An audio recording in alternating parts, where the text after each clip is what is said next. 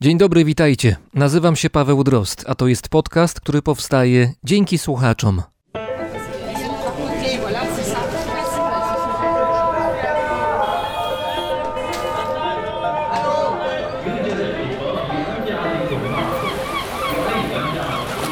Brzmienie świata z lotu Drozda.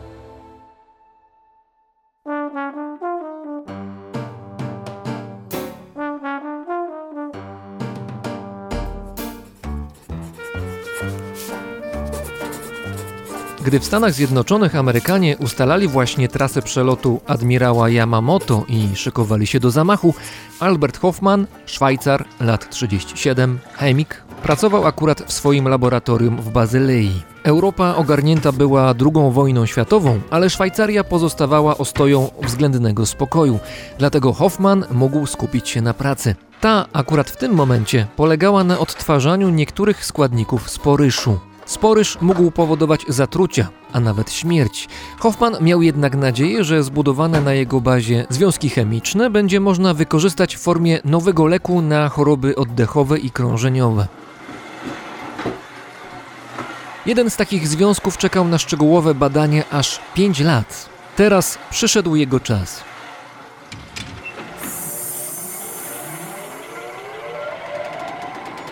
Był 16 kwietnia 1943 roku.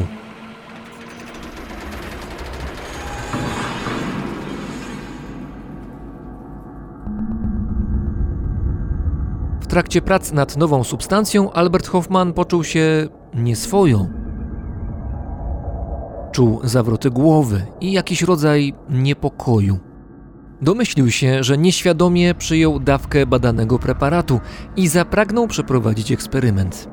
Trzy dni później celowo przyjął 250 mikrogramów zagadkowej substancji.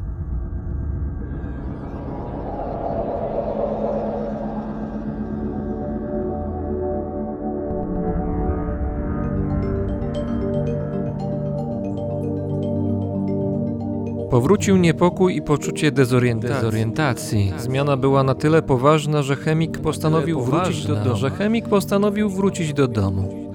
Nie był pewny sytuacji, nie był pewny sytuacji, dlatego poprosił o towarzystwo jednego z kolegów. Jechali rowerami. Jechali rowerami.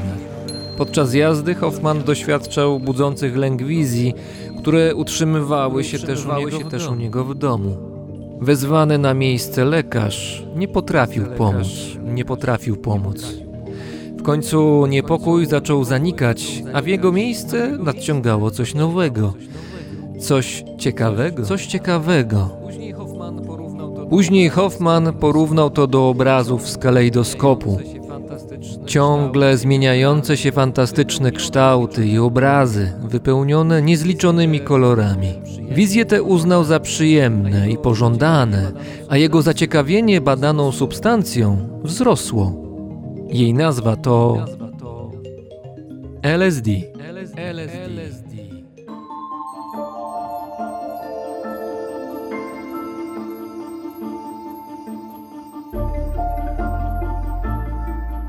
LSD jest jedną z najsilniejszych znanych nam substancji halucynogennych. Jednocześnie w znaczących opracowaniach medycznych uznaje się, że jest ona wyraźnie mniej groźna dla człowieka niż alkohol. Co więcej, istnieją badania, które wykazały pozytywny skutek używania LSD jako środka leczącego alkoholizm.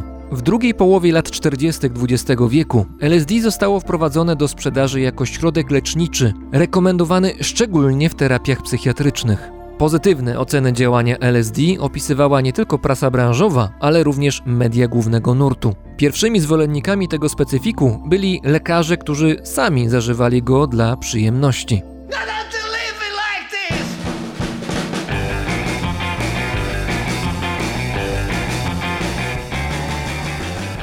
Zwycięski pochód LSD nie trwał jednak wiecznie. W połowie lat 60. substancja zbierała coraz więcej głosów krytycznych. LSD zaczęto kojarzyć z kontrkulturą, z rodzącym się ruchem hipisowskim, który podważał istniejący porządek społeczny. W odpowiedzi na rosnącą krytykę, szwajcarska firma Sandoz, ta w której pracował Albert Hoffman, wycofała swój cudowny lek ze sprzedaży. Mimo tego LSD rozwijało swój przemożny wpływ na świat, szczególnie jeżeli chodzi o sztukę, a przede wszystkim ówczesną muzykę popularną. Beatlesi, Pink Floyd, Miles Davis korzystali z LSD. Bob Dylan nazywał ten związek chemiczny lekarstwem. Dzisiaj LSD jako narkotyk jest zakazane niemal na całym świecie. Jego medyczne wykorzystanie zarzucono, z jednym wyjątkiem. W 2014 roku szwajcarski lekarz Peter Gesser dostał zgodę na wykorzystanie LSD jako środka w niektórych psychoterapiach. Po swoim odkryciu Albert Hoffman przez lata poszukiwał do badań naturalnych substancji psychoaktywnych używanych przez ludzi w tradycyjnych obrzędach i rytuałach. Do samego końca przekonywał, że LSD w kontrolowanych warunkach może być środkiem wspomagającym współczesną medycynę. Albert Hoffman dożył 102 lat.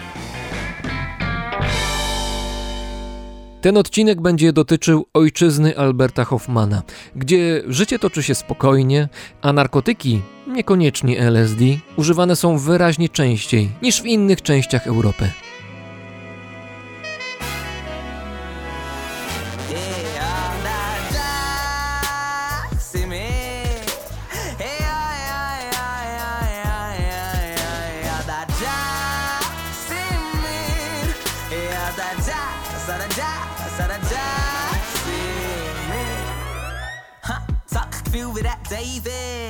uh. Yeah, no jazz op mijn Playlist. Charlie Parker, Benny Goodman, dat sind beide. Armstrong oder Coltrane, me niet nicht entscheiden. Drop nog een septiem septimen Akkordbeat. Lass me toe und merk, wie es dir zie. Die machen immer oh, dat das, wat mir gerade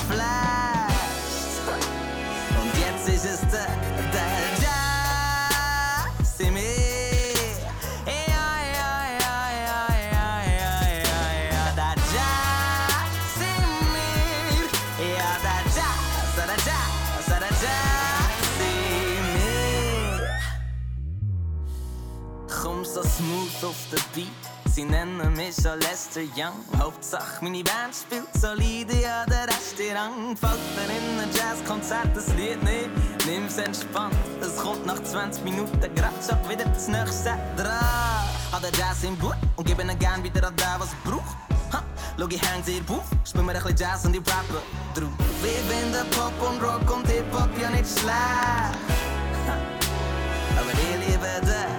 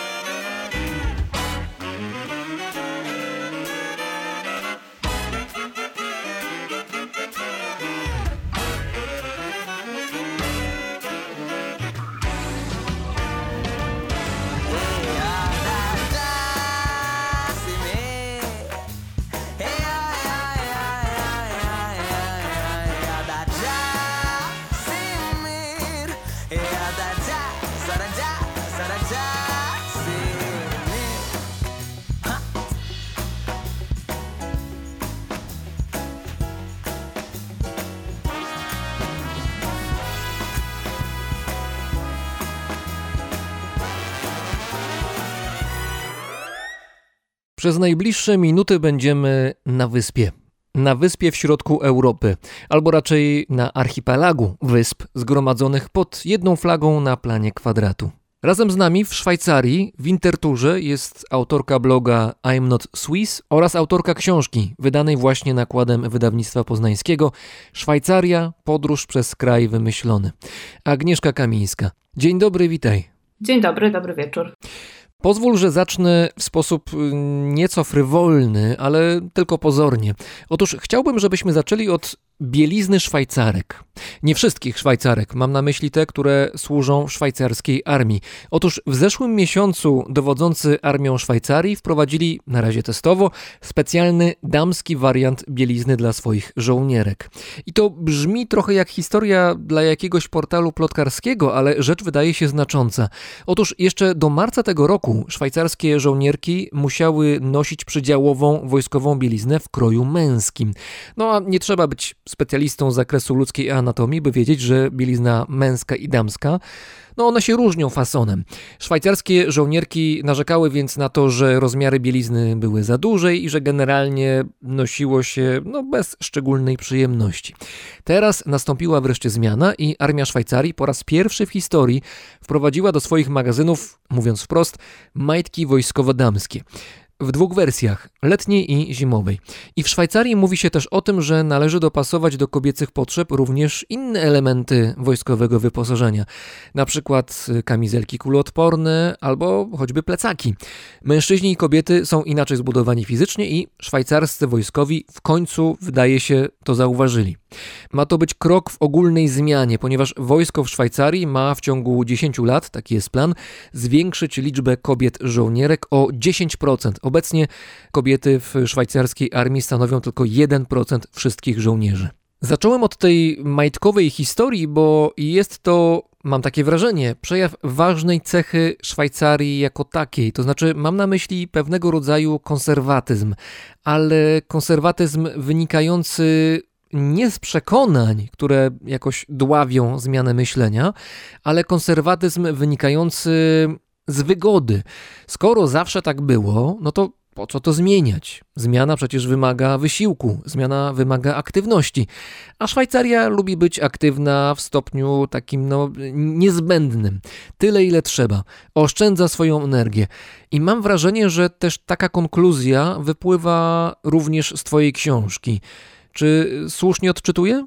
To jest ciekawe, że przywołałeś ten przykład, ponieważ rzeczywiście, po pierwsze, wydarzyło się to w roku jubileuszu 50-lecia uzyskania przez kobiety w Szwajcarii praw wyborczych. Jest to rok, kiedy bardzo dużo się w Szwajcarii mówi w ogóle o prawach kobiet, o tym, czy należy się z tego cieszyć, czy jest się z czego cieszyć, że te 50 lat w tym roku świętujemy, Szwajcarki świętują. To jest pierwsza rzecz. Po drugie, może powinniśmy się cieszyć, że ta bielizna dla kobiet została tak wprowadzona odgórnie, a nie wymagała na przykład decyzji Szwajcarów w referendum, bo też tak mogło się przecież wydarzyć. Ale to ciekawe, referendum w sprawie majtek. Było referendum w sprawie krów, może być równie dobrze referendum w sprawie majtek, dlaczego nie? A skoro powiedziałeś o tej zmianie, to rzeczywiście, no jakby Szwajcaria to nie jest kraj rewolucji. To jest kraj, w którym wszelkie zmiany następują bardzo, bardzo wolno. To jest kraj, w którym każdy temat dyskutuje się z każdej możliwej strony. To trwa czasami latami, to potrafi trwać kilkanaście lat. Podam taki przykład z dziedziny polityki rodzinnej, która jest jedną z moich ulubionych dziedzin, jeśli chodzi o obserwację Szwajcarii. Urlopy ojcowskie. Nie wiem, czy wiesz, ale Szwajcaria była chyba ostatnim krajem w Europie do tego roku, który nie miał ustawowo zagwarantowanego urlopu ojcowskiego. Dopiero w zeszłym roku, w 2020, Szwajcarzy przyjęli takie rozwiązanie w referendum. No i ten urlop w tym roku wszedł w życie. I to są dwa tygodnie, dodam. Czyli to nie była jakaś rewolucyjna zmiana, to nie było głosowanie pod tytułem, czy zgadzasz się na to, żeby ojcowie siedzieli dwa lata w domu z dziećmi, tylko to były dwa tygodnie, 14 dni. Więc to jest jakby jeden z wielu przykładów, który też pokazuje, jak te zmiany się w Szwajcarii toczą. Bo Szwajcaria to jest takie życie w dystansie do rzeczywistości, bez przesadnej ekscytacji, kiedy coś się uda i będzie na plus, oraz też bez wielkiego smutku czy rozpaczy, kiedy jakaś porażka się pojawi albo jakiś problem. Szwajcaria jest emocjonalnie, bym powiedział, jak y, Krzysztof Kieślowski, który kiedyś powiedział, że jest so-so, czyli jest taki sobie. I Szwajcaria chyba też jest taka właśnie, to znaczy taka sobie. No to wynika też z tego wiecznego poszukiwania złotego środka, czyli właśnie ta debata ogólnospołeczna, która ma doprowadzić do jakiegoś rozwiązania po środku, ale to też się objawia w takich codziennych rzeczach. Jeśli chodzi na przykład o wyrażanie emocji, o rozmowę, czy prywatną, czy zawodową, tam też trzeba zachować umiar, zachować jakiś taki złoty środek. A Szwajcarzy, kiedy się wkurzą, to jak reagują? To znaczy, jak wygląda zdenerwowany Szwajcar?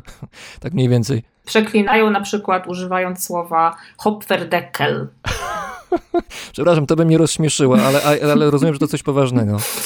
Tak, to jest bardzo poważne, bo to jakby wywodzi się od przekleństwa przeciwko Bogu. Więc to jest bardzo, bardzo poważne przekleństwo. Natomiast mm. w dialekcie szwajcarskim, który ogólnie jakby ma tendencję do zdrabniania wszystkich rzeczy i do zmniejszania rzeczy, takie wykrzyknięte nawet w emocjach Hopferdeckel albo Hopferdami, w zależności od kantonu, jakby to powiedzieć, no nie brzmi zbyt groźnie, mówiąc dyplomatycznie. No to nie brzmi zbyt groźnie, nawet dla mnie, który nie zna niemieckiego, szwajcarskiego, absolutnie nie brzmi groźnie. Moje rozbawienie wzbudza ewidentnie, więc bym się chyba nie przejął. Nie wiem, chyba, że jakaś gestykulacja temu towarzyszy, albo, nie wiem, rzucanie talerzami. Nie zauważyłam, a żyję ze Szwajcarem już ponad 8 lat i jeszcze nie zauważyłam, żeby kiedykolwiek udało się cokolwiek wyprowadzić go z równowagi. Nawet, nawet ja, która wydawało mi się, że potrafię takie rzeczy, yy, nigdy mi się jeszcze nie udało, co oczywiście bardzo sobie cenię. Ciekawe też jest to, jak się różni na przykład sposób mówienia Szwajcarów od sposobu mówienia Polaków. Mój mąż, w momencie kiedy słucha moich rozmów z moimi przyjaciółmi czy z moją rodziną w Polsce, cały czas się mnie pyta, dlaczego my się kłócimy, dlaczego my tak krzyczymy. No bo nie wiem, czy to jest ogólno jakaś cecha Polaków i Polek, ale ja na przykład mam tendencję do, do gestykulowania, do takiej dość emocjonalnej wypowiedzi. Czasami powiem coś głośniej, mówię szybko. I Szwajcarom to się często właśnie kojarzy z, z kłótnią. Też pamiętajmy, że to jest kraj, który bardzo sobie ceni ciszę. Więc w momencie, kiedy ktoś głośniej, czy nie wiem, zaśmieje się głośno w miejscu publicznym, w pociągu, w autobusie, w sklepie, gdziekolwiek, to wzbudza zainteresowanie. I mnie się to często zdarza i nauczyłam się już trochę by schodzić też z tonu w rozmowach, zwłaszcza, zwłaszcza z Polakami i z Polkami. A czy tak samo trzeba uważać na to, jak się gestykuluje, czy jak się mówi głośno, czy jak się głośno śmieje w tej włoskojęzycznej części Szwajcarii, gdzie no, powinien być ten nerw właśnie włoski bardziej? Tam wydaje mi się, że trochę mniej można na to uważać. Natomiast pamiętajmy, że to wciąż są Szwajcarzy.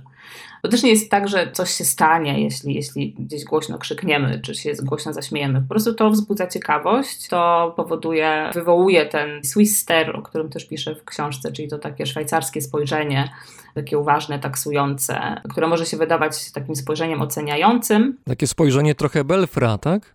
Takie spojrzenie, tak, takiego właśnie belfra, trochę spodełba, z którym ja na początku miałam duży problem, bo czułam się mało komfortowo w momencie, kiedy ktoś tak na mnie patrzył. Teraz się do tego przyzwyczaiłam i mówię sobie, że to po prostu jest ciekawość, że prawdopodobnie ja też tak patrzę na ludzi w momencie, kiedy robią coś, co nie jest dla mnie codziennością albo co, co mnie dziwi, więc nie przypisywałabym tutaj chyba żadnych złych intencji Szwajcarom w momencie, kiedy tak na nas patrzą.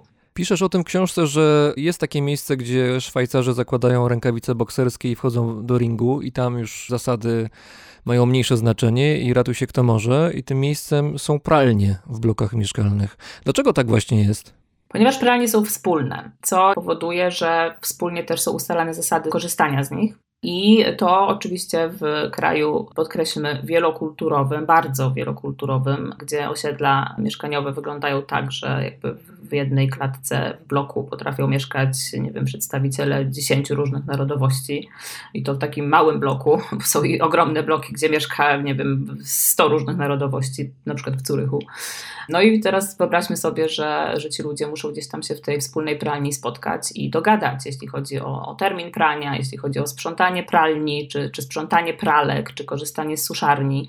I to potrafi być wyzwaniem. Ja przyznam, że udało mi się uniknąć jakichś takich nieprzyjemnych, albo nawet w sumie ciekawych historii. Mnie to zawsze ciekawiło, jakie tam historie w tych pralniach się dzieją.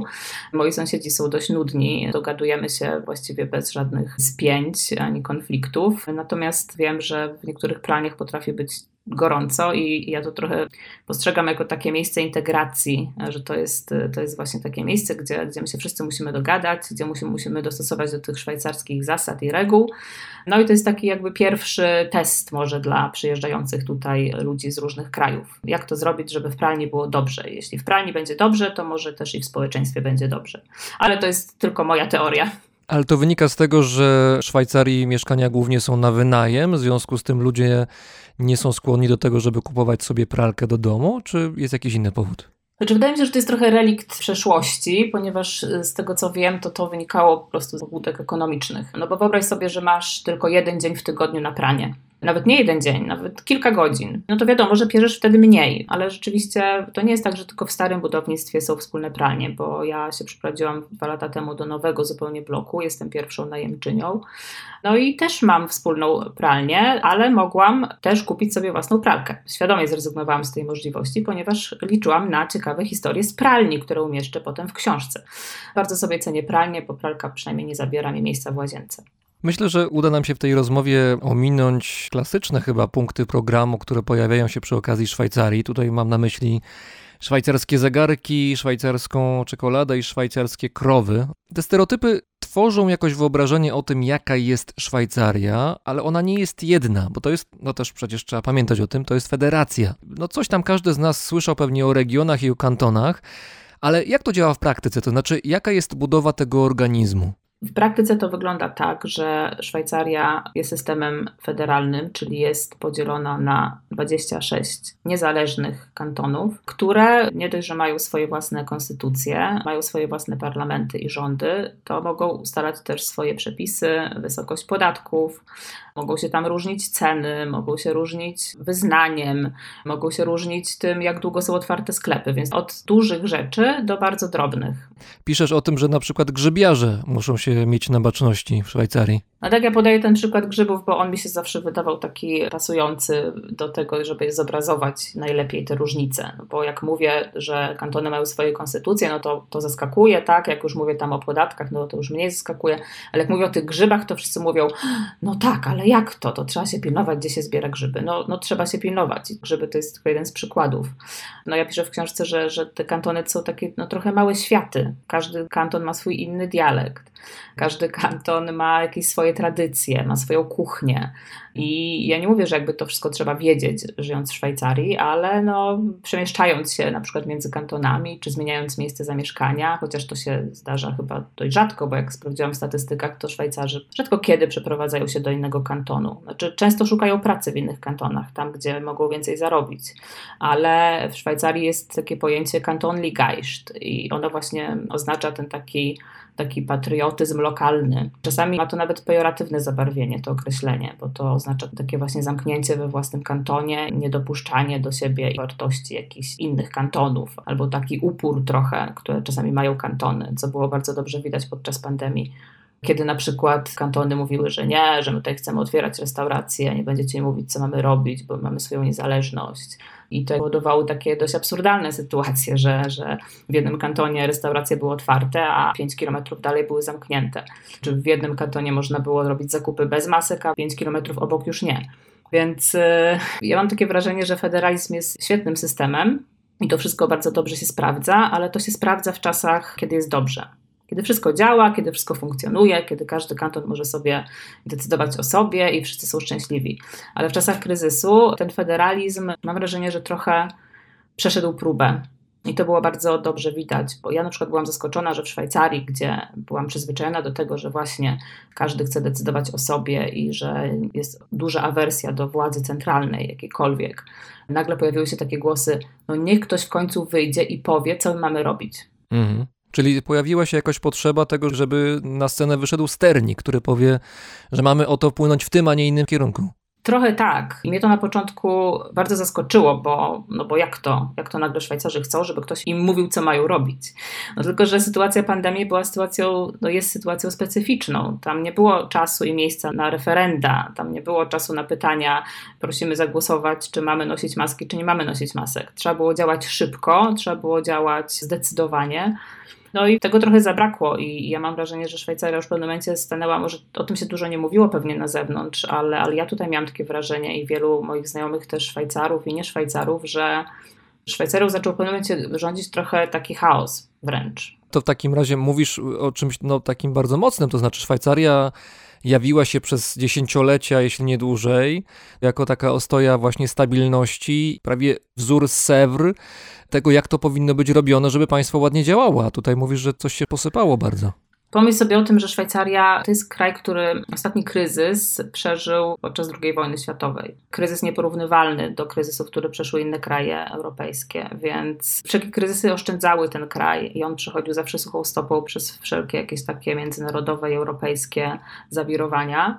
I dla wielu Szwajcarów to, co się działo w zeszłym roku i to, co się dzieje wciąż teraz, to naprawdę był duży szok. Ja pamiętam taką sytuację, kiedy poszliśmy z moim mężem do sklepu i tam brakowało produktów na półkach. Nie, nie było cebuli, nie było masła. Oczywiście te produkty się zaraz potem pojawiły, ale był taki moment, kiedy były w Szwajcarii w sklepie puste półki. No i teraz wiesz, no ja widząc puste półki, mimo że nie jestem osobą, która jakoś super pamięta dawny miniony system, raczej z opowieści rodziców niż, niż z własnych doświadczeń, no myślę sobie, dobra, no puste półki, no puste półki, no to nie wiem, zamiast cebuli wezmę co innego. Szwajcarzy byli w szoku. Oni naprawdę byli w szoku, oni stali przed tymi półkami, całkowicie byli w jakiejś takiej apatii, nie wiedzieli co mają zrobić, czekali na to, aż, aż ktoś doniesie to masło i tę cebulę i tę mąkę.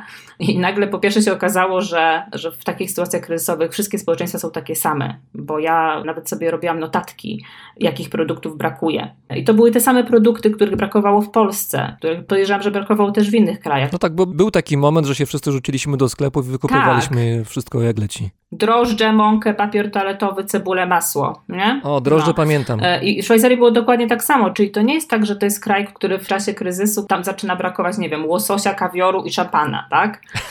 tam, bo, bo, I bo czekolady było szwajcarskiej. I czekolady czy, czy sera. Nie, tam zaczęło brakować takich samych produktów jak wszędzie indziej, czyli się okazało, że po prostu wszyscy ludzie w takich sytuacjach są podobni, nieważne ile zarabiają, nieważne w jakim dobrobycie żyją. I to była właśnie pierwsza moja refleksja w tamtym czasie. A druga była taka, że, no, że ten taki szwajcarski zegarek, który zawsze działał, trochę w tym momencie zaczął się, nie wiem, spóźniać.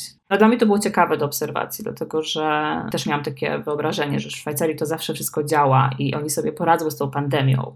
Tak jak piszę w książce, cytując Olgę Tokarczuk, że, że Noe będzie Szwajcarem i że w ogóle Szwajcarzy nas wszyscy uratują z tej sytuacji. No właśnie tak nie było i ten mechanizm cały później gdzieś tam mm, się sam naprawił, czy sam dopasował do sytuacji i potem już było lepiej, ale, ale te pierwsze tygodnie, nawet miesiące pandemii, to ja miałam taki moment, że myślę sobie, hmm, nie wiem, jechać do Polski, może tam jednak będzie lepiej, bo tam ludzie wiedzą, co to kryzys i sobie jakoś chyba może szybciej z tym poradzą. Miałam takie przemyślenia. Ale to jest niesamowite, co mówisz, dlatego że przecież no, ja mam przynajmniej w oczach Szwajcarię też jako kraj, który jest przygotowany z zasady na poziomie państwowym do tego, żeby z dużymi kryzysami typu wojna sobie poradzić. No, te historie o tym, że niemal każdy blok czy każde osiedle ma jakiś schron czy bunkier na wypadek wojny, że Szwajcarzy mają regularne chyba mężczyźni tylko, nie wiem czy kobiety też, mają regularne ćwiczenia wojskowe, żeby być w sytuacji kryzysowej zdolnymi do noszenia broni i do, do walki o kraj, a tutaj znika masło, znikają drożdże i panika. Tylko przed pandemią się nie skryjesz do bunkra. I co z tego, że my te bunkry mamy? Ja mam nawet też u siebie w bloku. Tylko, że to była taka sytuacja, która naprawdę zaskoczyła wtedy wszystkich. Nawet zaskoczyła Szwajcarów, o dziwo. Jednym z takich przykładów, który mnie bardzo zaskoczył, to były środki dezynfekujące. Szwajcaria miała jakiś taki magazyn, gdzie gromadziła właśnie środki, tam alkohol, tak, na potrzeby właśnie środków dezynfekcyjnych. Magazyny wojskowe. No dokładnie, magazyny, no jakichś takich żelaznych rezerw, które po prostu e, muszą być w kraju na wypadek różnych kryzysów, wojen i, i kataklizmów. No i właśnie te rezerwy środków dezynfekcyjnych też Szwajcaria miała. Tylko, że się okazało, że w 2018 roku oni wyprzedali te rezerwy. Mm. Nie zdążyli zgromadzić nowych, no i akurat wtedy wybuchła pandemia. I, I, pamiętam, że to był bardzo duży skandal, to była duża sprawa, no bo to właśnie pokazało, że Szwajcaria właśnie pod pewnymi względami nie była przygotowana na pandemię, mimo że zazwyczaj robi wrażenie kraju przygotowanego na wszystko cała ta sytuacja pandemii zaskoczyła mnie, zaskoczyli mnie w niej Szwajcarzy i to jakby to mi pokazało, że, że to jest kraj, który no, cały czas mnie zaskakuje właściwie, a jestem tu no, pewnie dopiero, chociaż ja wciąż twierdzę, że już 7 lat i dużo rzeczy jeszcze mogę zaobserwować. Wróćmy do podziału wewnętrznego, takiego administracyjnego, graficznego Szwajcarii. Nazwa Gryzonia Intuicja podpowiada, że to tam jedzą najwięcej sery, ale to chyba to nie jest tak. nie, gryzonia. Po niemiecku ten kanton nazywa się Graubünden, czyli szary związek.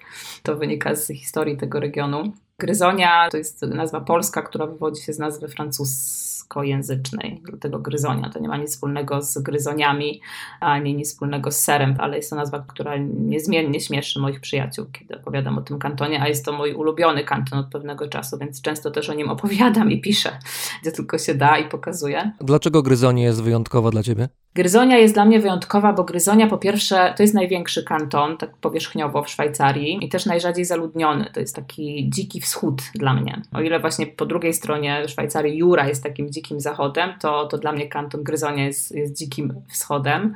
Kanton, gdzie, gdzie są takie lasy jeszcze, które sprawiają wrażenie takich pierwotnych, takich właśnie mrocznych. Przebiega przez ten region trasa kolei retyckich, która jest wyjątkowo zjawiskowa.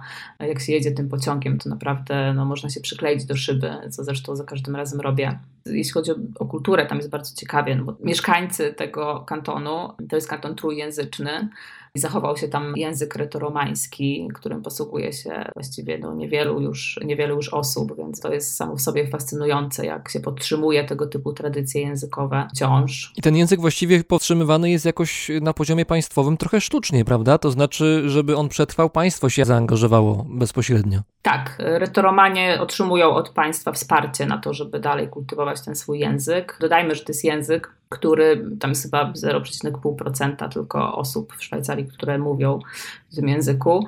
No i rzeczywiście on w pewnym momencie był taki bliski zaniku, ale potem jakoś się odrodził i on się jeszcze dzieli na pięć różnych dialektów, co w ogóle już jest jakąś niesamowitą historią dla mnie, że jak taki język, który mówi jakaś garstka osób, może jeszcze mieć pięć różnych dialektów i okazuje się, że nawet dzieci w szkołach się uczą tych dialektów, znaczy w sensie mają zajęcia po prostu w tych dialektach, co jest czymś absolutnie dla mnie niesamowitym i to jest coś, co mi się bardzo w Szwajcarii podoba, że o takie rzeczy się dba. No i wszystko jest tam piękne, jest piękna architektura z pięknymi malunkami na ścianach domów, piękne fasady, alpejskie wioseczki, które sprawiają wrażenie kompletnie opuszczonych, a jednocześnie te największe, najbardziej znane kurorty są też w tym kantonie, czyli Davos, St. Moritz, Laks, więc to jest bardzo, bardzo zróżnicowany kanton. No to jest taka trochę Szwajcaria, mam wrażenie, w pigułce. I ja tam się tak czuję i mam wrażenie, że jeśli miałabym mówić o jakimkolwiek moim miejscu w Szwajcarii, takim, gdzie czuję się dobrze, gdzie gdzieś tam część mojego serca zostaje, to to jest właśnie ten kanton i te miejsca, które tam mi się udało odkryć dla siebie. W Szwajcarii mieszka ponad 8 milionów ludzi i co czwarta osoba spośród tych 8 milionów nie jest Szwajcarem czy Szwajcarką.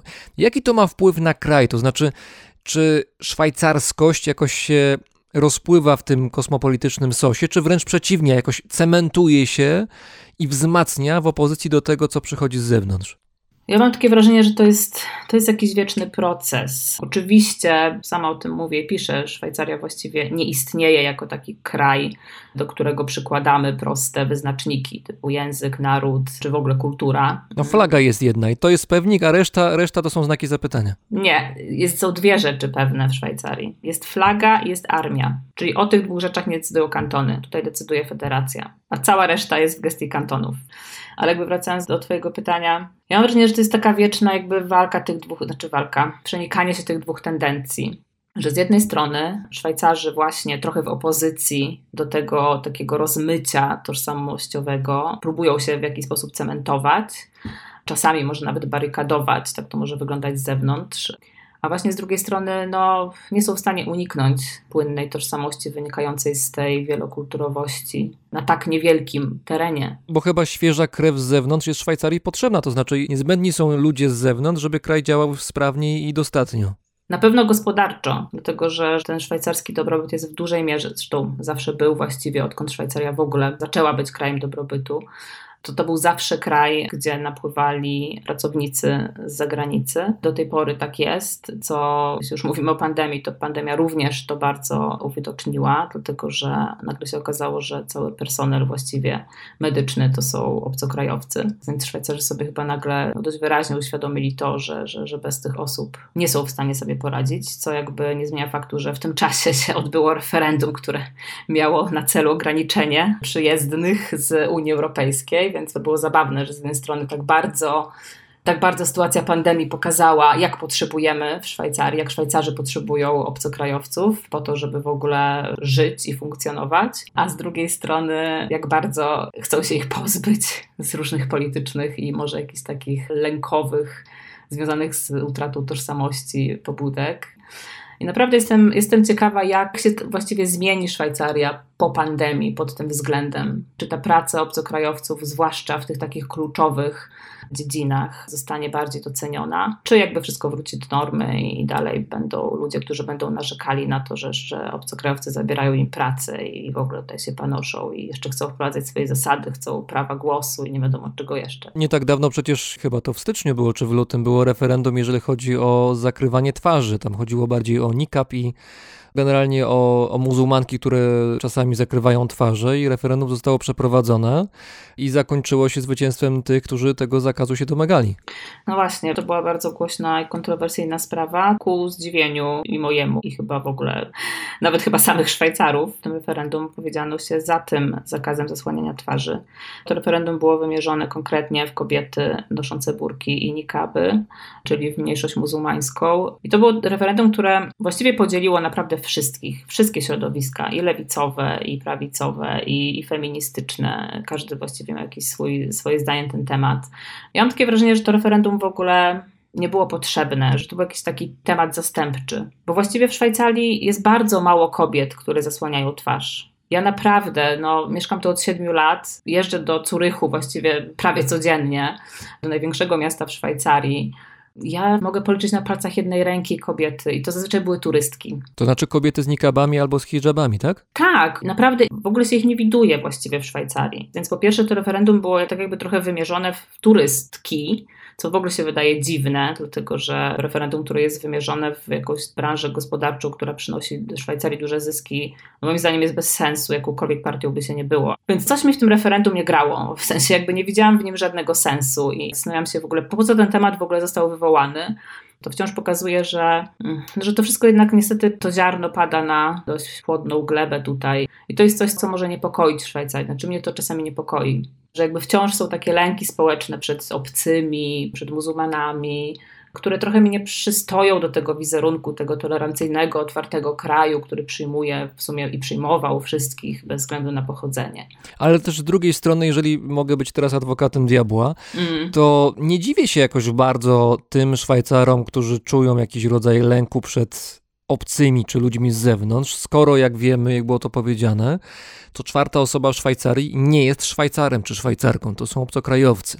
Więc mogę mieć takie wrażenie, że jestem w stanie oblężenia, jestem zamknięty w szwajcarskim zamku i no, muszę się bronić, bo za chwilkę mnie tutaj nawała z zewnątrz zaleje. Pewnie tak można to wytłumaczyć, że to jest to, od czego zaczęliśmy, czyli próba cementowania tej swojej tożsamości, próba jakby obronienia jej za wszelką cenę.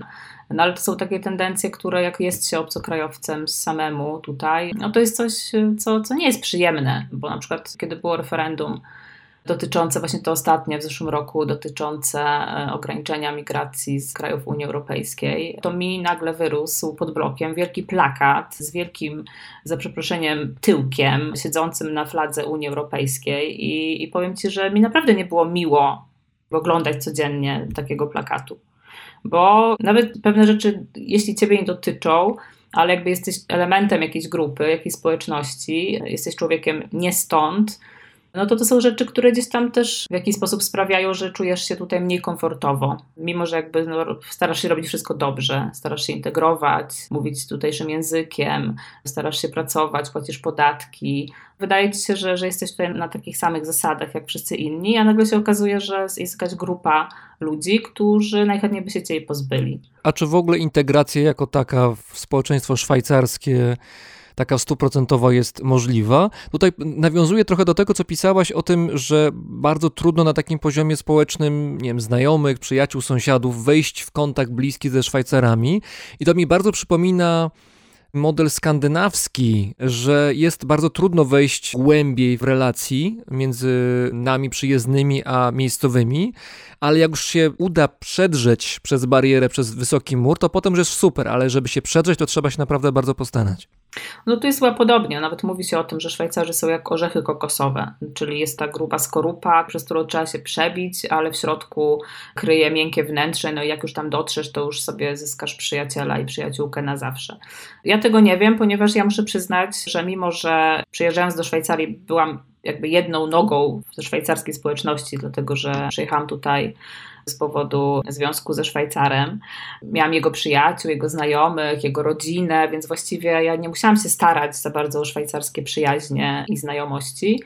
To muszę powiedzieć, że do tej pory w jakimś takim moim ścisłym gronie przyjaciół i znajomych nie ma Szwajcarów.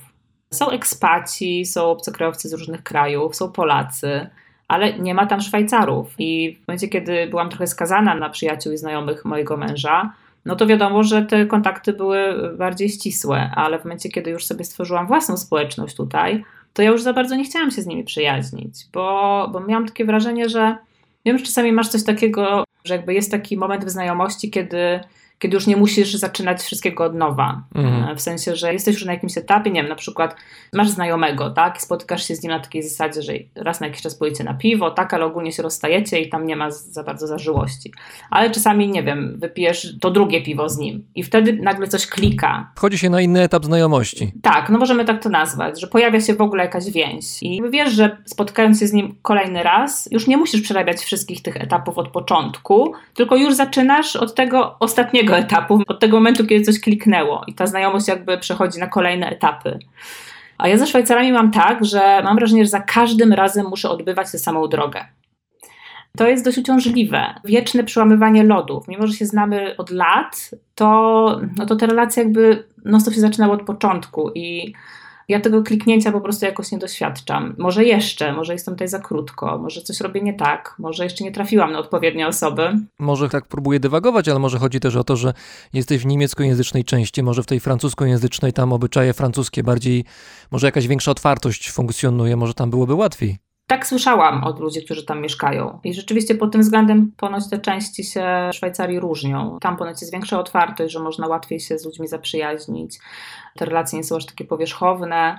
Więc może tak, natomiast no ja nie miałam nigdy okazji tam żyć dłużej. Bywam tam czasami, mam, mam różnych znajomych, ale tam nie mieszkałam i, i mam takie wrażenie, że, że jak się mieszka w tej francuskiej części czy włoskiej części Szwajcarii, to to życie może wyglądać zupełnie inaczej niż jak się mieszka w tej niemieckojęzycznej części. I to może dotyczyć wszystkiego i, i pracy, właśnie i znajomości, i sposobu spędzenia wolnego czasu, nawet jedzenia.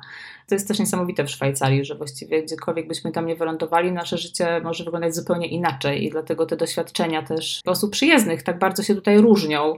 Ja miałam taki problem, jak pisałam tę książkę, bo, bo ja się bałam, że na przykład przeczytają ktoś z części francuskojęzycznej, to powie, że to jest w ogóle wszystko jakaś bzdura, że Szwajcaria taka nie jest, jak ja ją opisałam. Ale właśnie miałam, co ciekawe, zupełnie inne reakcje. Miałam dużo wiadomości od osób z tamtej części Szwajcarii, że są wdzięczni za to, że przybliżyłam im tę część Szwajcarii, bo oni jakby nie wiedzieli, że tutaj tak jest. To było bardzo miłe, ale to też mi uświadomiło, jak rzeczywiście te części są różne i jak życie cudzoziemców może, może się tutaj różnić. I te części chyba się nie lubią za bardzo między sobą. To znaczy, może za mocno powiedziałem, no, mają do siebie taki lekko ironiczny dystans. To się objawia w jakichś takich różnych właśnie uszczypliwościach, jakichś żartach. Również mam wrażenie, że Szwajcarzy niemieckojęzyczni nie jeżdżą za często do Szwajcarii francuskojęzycznej i odwrotnie. Mimo, że się bardzo stawia na tę integrację również tych części, że Szwajcarzy z mojej części Szwajcarii uczą się języka francuskiego w szkołach, tamci się uczą niemieckiego, że robi się wszystko właśnie, żeby żeby łączyć, a nie dzielić te Szwajcarię to ona i tak jest podzielona. Ja nawet właśnie piszę coś takiego, że jak się spotykają Szwajcarzy z tych dwóch części Szwajcarii, to wolą mówić po angielsku, bo, bo jest im niezręcznie mówić w swoich językach i za bardzo nie wiedzą, czy mają mówić po francusku, czy po niemiecku, czy jak. Nie do końca też się potrafią pewnie zrozumieć.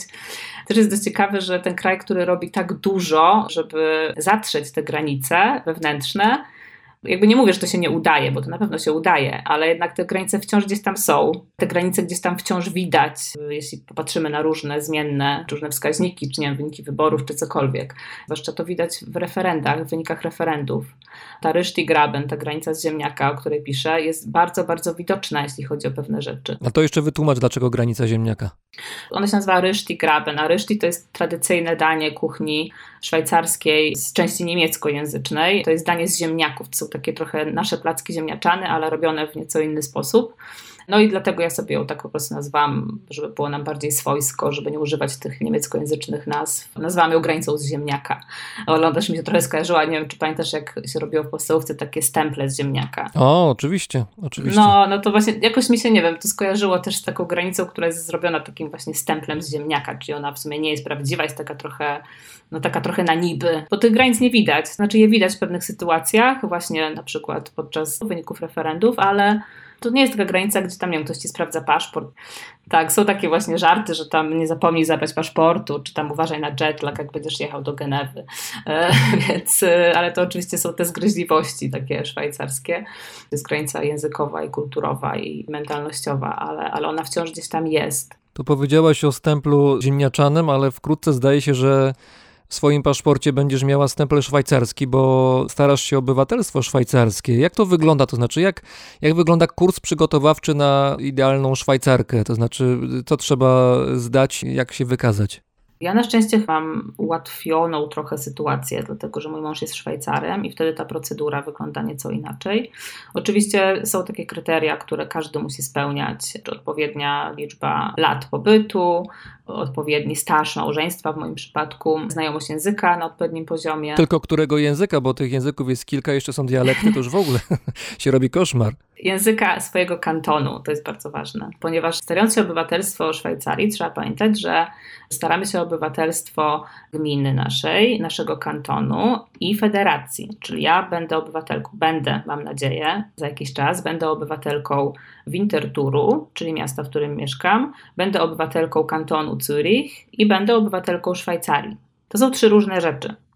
Cała ta procedura nadawania obywatelstwa również się odbywa na tych trzech poziomach. Ja przede wszystkim musiałam zgromadzić masę papierów do całej tej procedury i musiałam zapłacić bardzo dużo pieniędzy, żeby w ogóle to mogło wystartować. Ale na przykład ciekawa rzecz była taka, że musiałam podpisać takie oświadczenie, że zgadzam się na no w sumie inwigilację, mówiąc brzydko, no bo jakby zgodziłam się na to, że, że urzędnik może zadzwonić właściwie wszędzie i o mnie wypytać. Może zadzwonić do mojego sąsiada, do mojego pracodawcy, nie wiem, do mojego męża. Robi wywiad środowiskowy. Tak, robi wywiad środowiskowy i, i z tego co wiem, te wywiady potrafią naprawdę zataczać szerokie kręgi, więc jest to takie, dla mnie to jest też taka mała komfortowa sytuacja, że w momencie, kiedy wysłałam te papiery, to sobie czasami tak siedzę i zastanawiam się, kto tam teraz w tym momencie dzwoni i kogo o mnie pyta. Oczywiście tak wcale nie musi być, to, to może być też moja paranoja, ale jakby wiesz o co chodzi, nie? Masz taką świadomość, że, że jacyś ludzie gdzieś tam po prostu węszą i pytają o ciebie.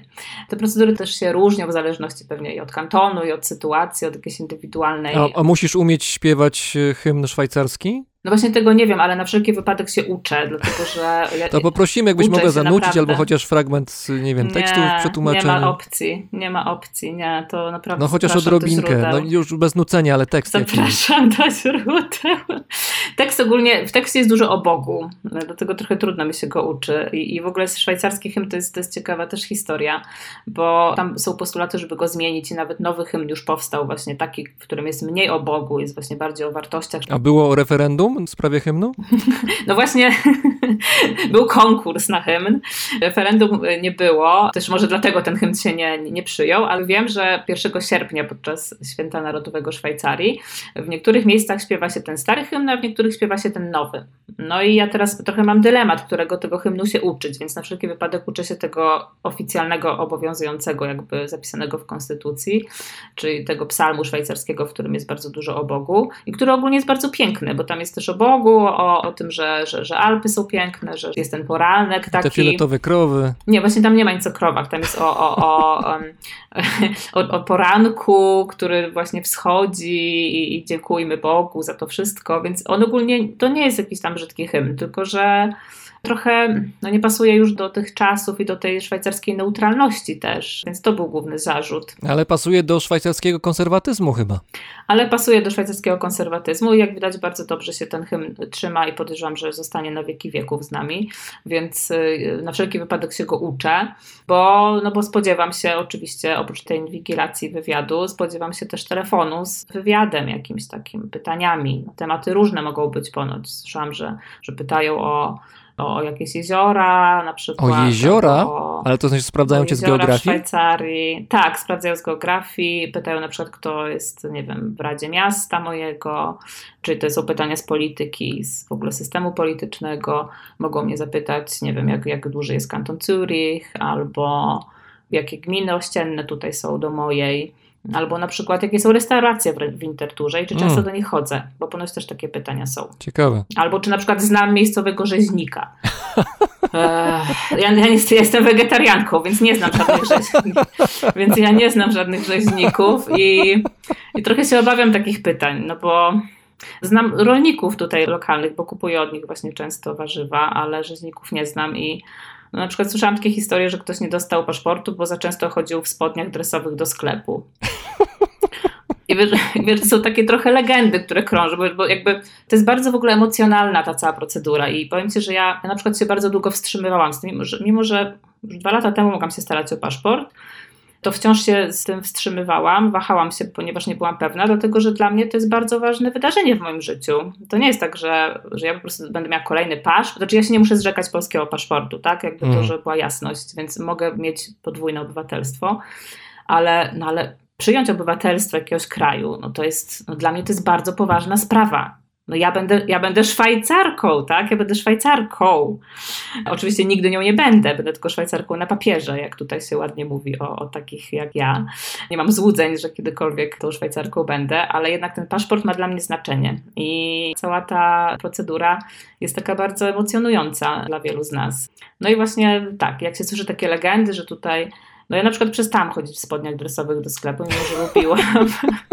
I to naprawdę nie jest żart. A, czy bo... liczą się spodnie dresowe czerwone z takimi białymi krzyżami szwajcarskimi? To by przyszło? to byłby hit, to byłby hit. Jak takie znajdę, to zacznę w nich chodzić.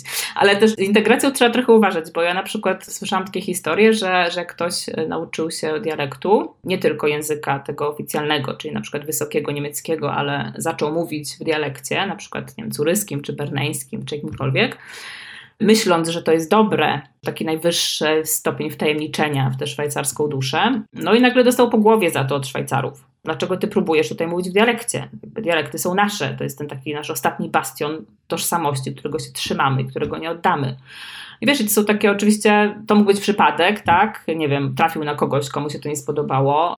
Ja się z tym nie spotkałam, ponieważ ja nie mówię w dialekcie i też za bardzo nie chcę mówić w dialekcie, rozumiem, ale za dużo czasu i energii poświęciłam na naukę języka niemieckiego, żeby teraz, jakby to powiedzieć, zniekształcać sobie ten język dialektem, ponieważ jakby wiem z też doświadczenia, że bardzo łatwo jest mieszać dialekt z językiem wysokim, więc ja tego nie chcę robić, bo mi się to po prostu nie podoba.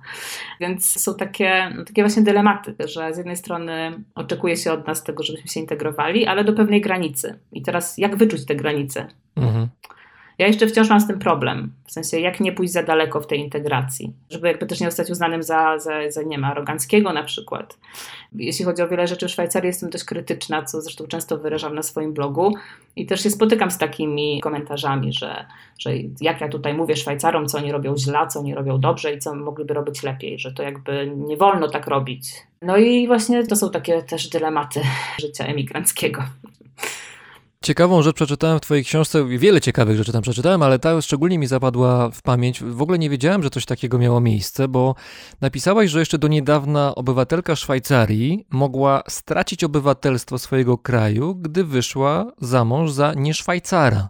Tak, tak było. Później to złagodzono na tyle, że mogła starać się je odzyskać. Traciła je, ale potem w jakiejś procedurze formalnej mogła je z powrotem odzyskać. Przy czym jak było w drugą stronę, to znaczy mężczyzna Szwajcar żenił się z kobietą z nie Szwajcarką, to wszystko było ok.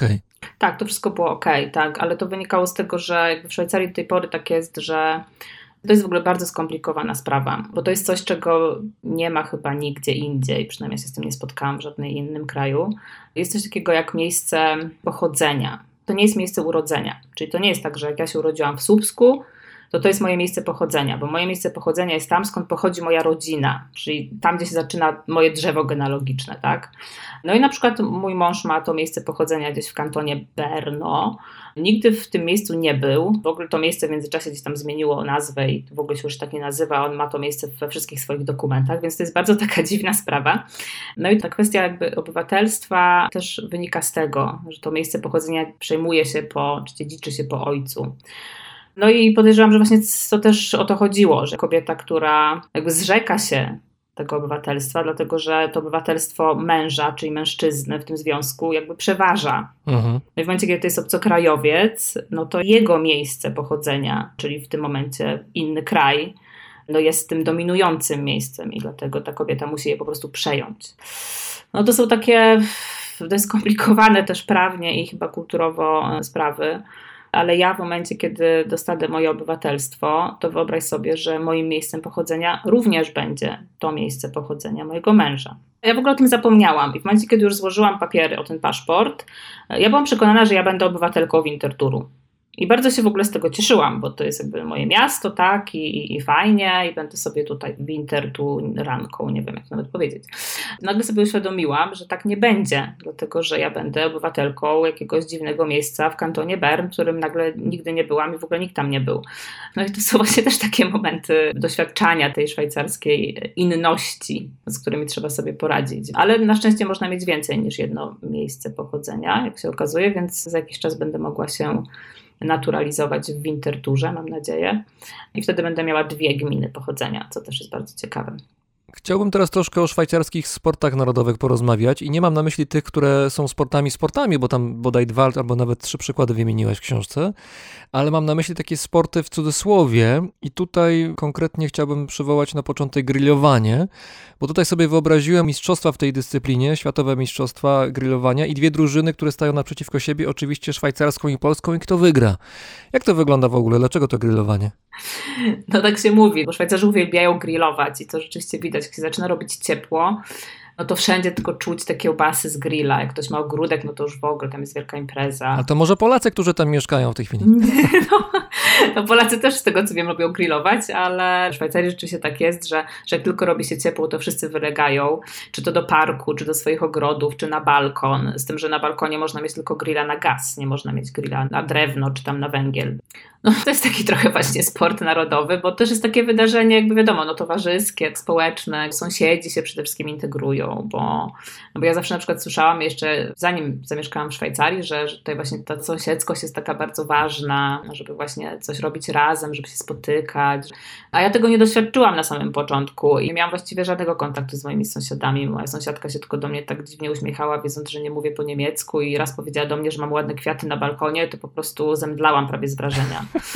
No i to już stwierdziłam, że ja wtedy już jestem po prostu w połowie Szwajcarką chyba, jak mi tak sąsiadka powiedziała, że jakby całą integrację już mam załatwioną tym jednym zdaniem. I to grillowanie też mam wrażenie, że trochę pełni taką funkcję integracyjną, bo ja teraz na przykład mieszkam niedaleko dość dużego parku w Winterturze, no i tam się odbywają właściwie całe przyjęcia grillowe. Tam ludzie wystawiają namioty, krzesła, ławki i, i te imprezy się potrafią naprawdę toczyć całymi dniami. No to brzmi jak bardzo poważna konkurencja dla polskiej reprezentacji grillowania. I nawet w marketach w ogóle się pojawiały jakieś takie różne przyrządy do grillowania, o których ja nawet nie mam pojęcia. Właśnie są specjalne oferty na, na kiełbasy, na jakieś różne w ogóle mięsa, na jakieś kolby kukurydzy, na, na, na wszystko, co tylko można zgrillować. Tutaj Polacy mieliby poważną konkurencję. Tak, to mogłoby być ciekawe, takie zawody w grillowaniu.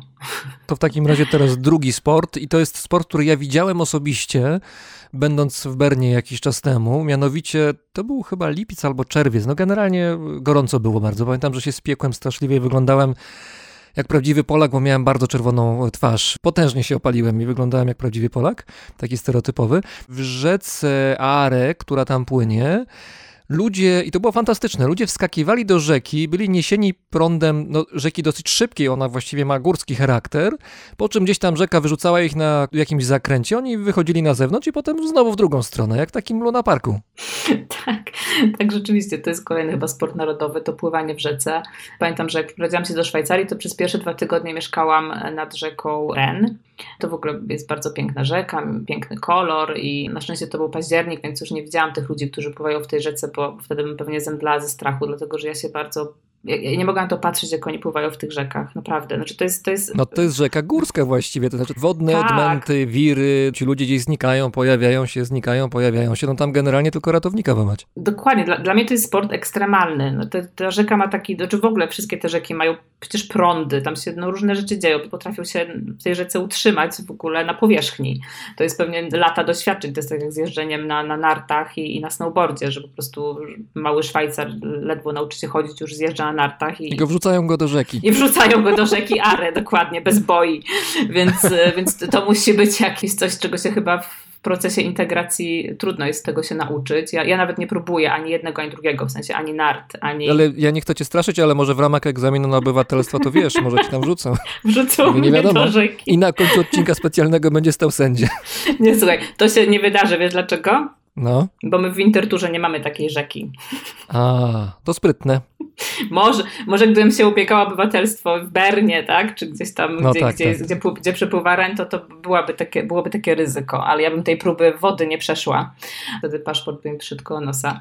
Podziwiam naprawdę ludzi, którzy tą rzeką spływają. Teraz jest modny też, pewnie w Polsce też stand-up paddle. Mhm, tak, tak, tak. Pływanie na deskach. Tak, stanie na deskach. I naprawdę Szwajcarzy robią to w rzece. Mm. I to jest po prostu niezwykłe, bo o ile to się dzieje na jeziorze, to jest jakby wszystko ok, tak? Ale jeśli to się dzieje na rzece, to to naprawdę wygląda jak sport ekstremalny. Ja bym tego nigdy nie chciała spróbować.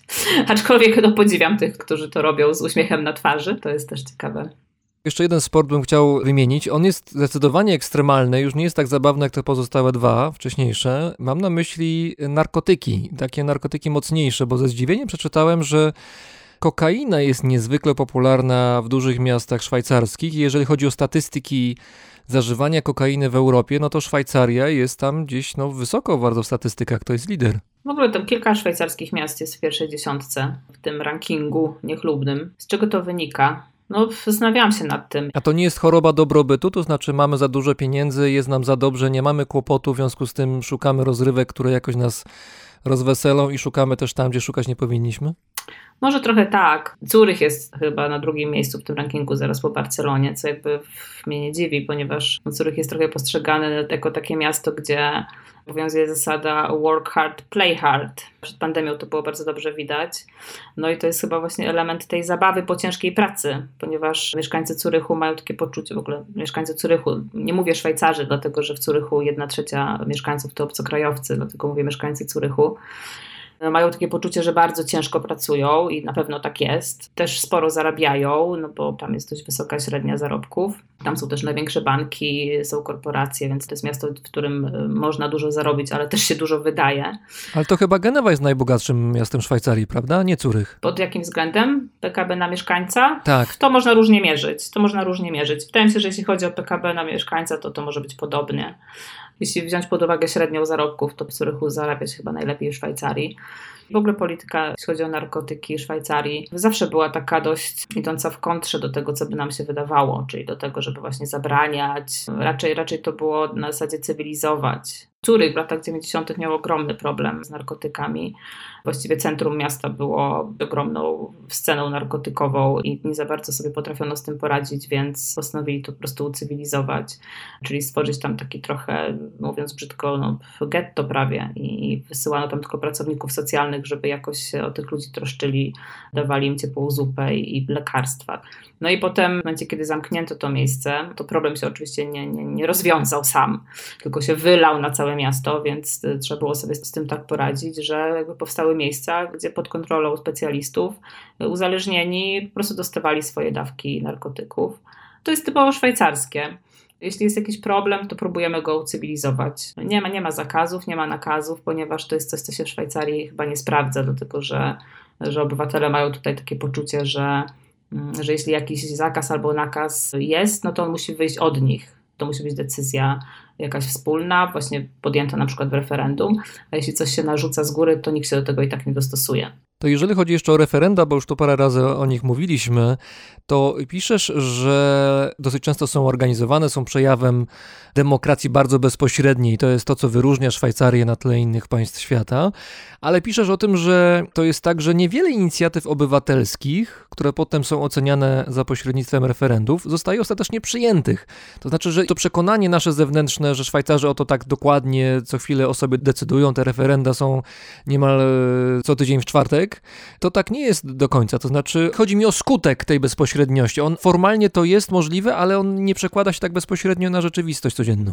Czy formalnie każdy obywatel ma prawo zgłosić swoją inicjatywę?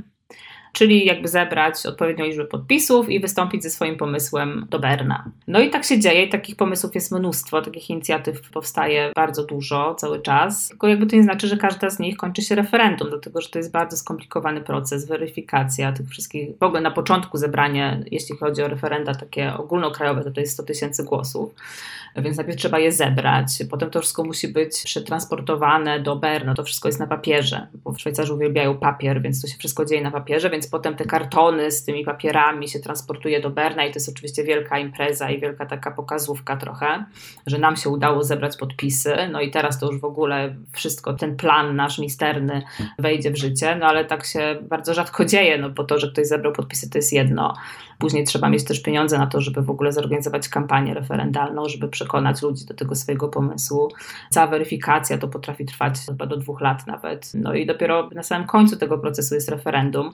No i większość tych inicjatyw w tych referendach niestety przepada. Więc teraz sobie wyobraź, że poświęcasz kilka lat na, na tą swoją inicjatywę, no i potem ludzie mówią nie.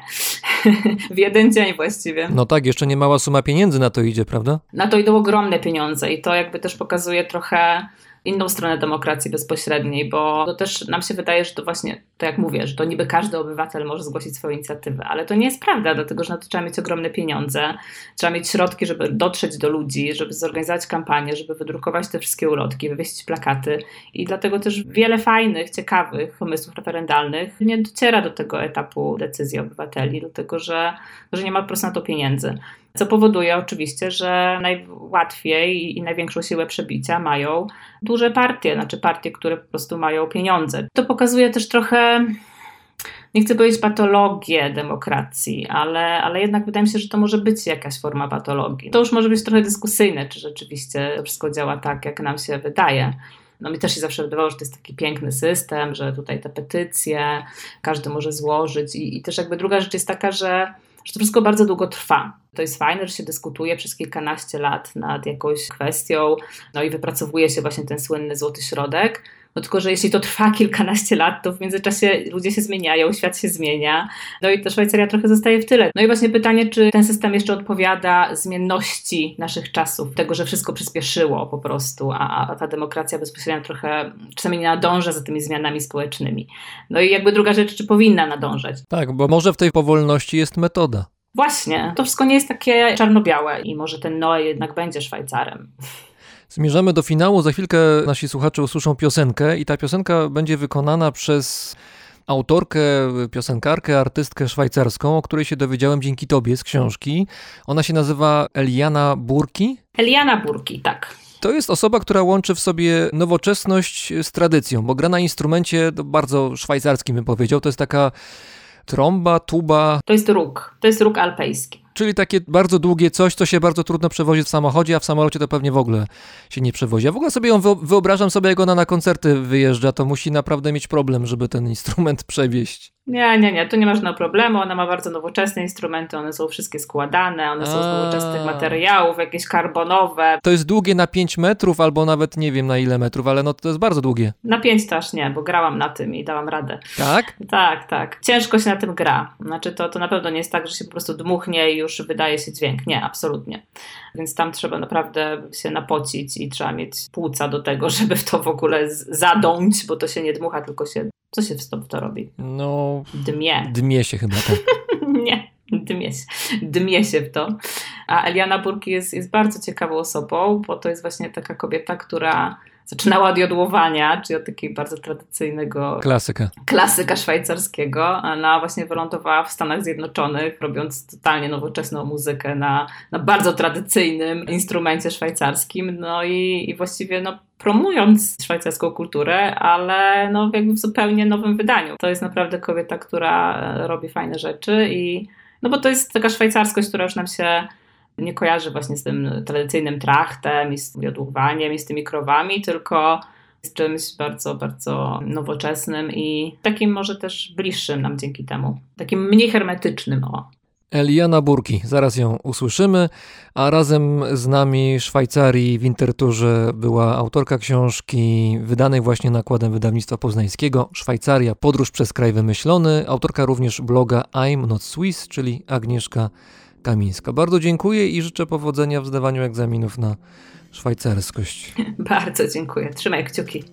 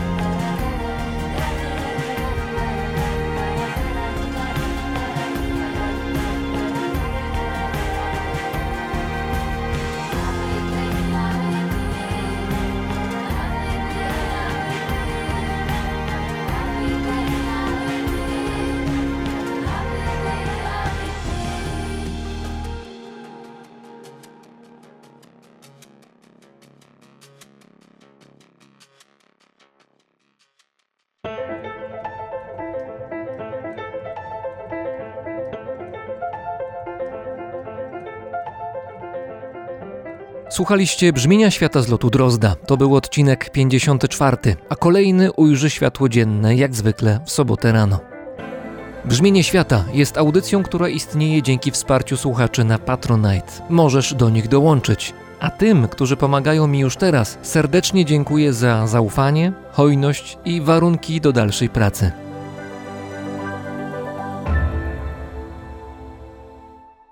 Zanim zabrzmi ostatnia piosenka, chcę podzielić się z Wami jeszcze pewnym krótkim nagraniem. Dostałem je od słuchacza Pawła Dworakowskiego. Nagranie brało udział w zorganizowanym przeze mnie urodzinowym konkursie Brzmienia Świata na krótką, dźwiękową opowieść o Waszym ulubionym, ważnym miejscu w kraju. Mój imiennik zdecydował się na nagranie pozbawione słów, a brzmi ono tak.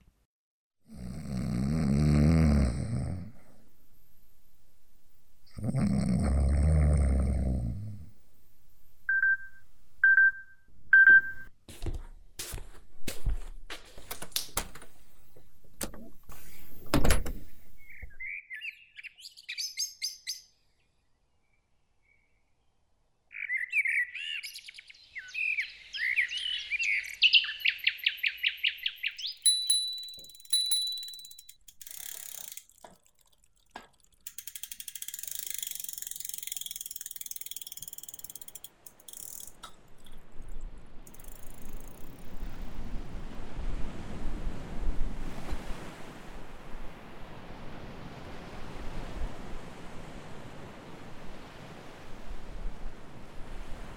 Paweł Drost, czyli ja, mówi Wam dobrego dnia.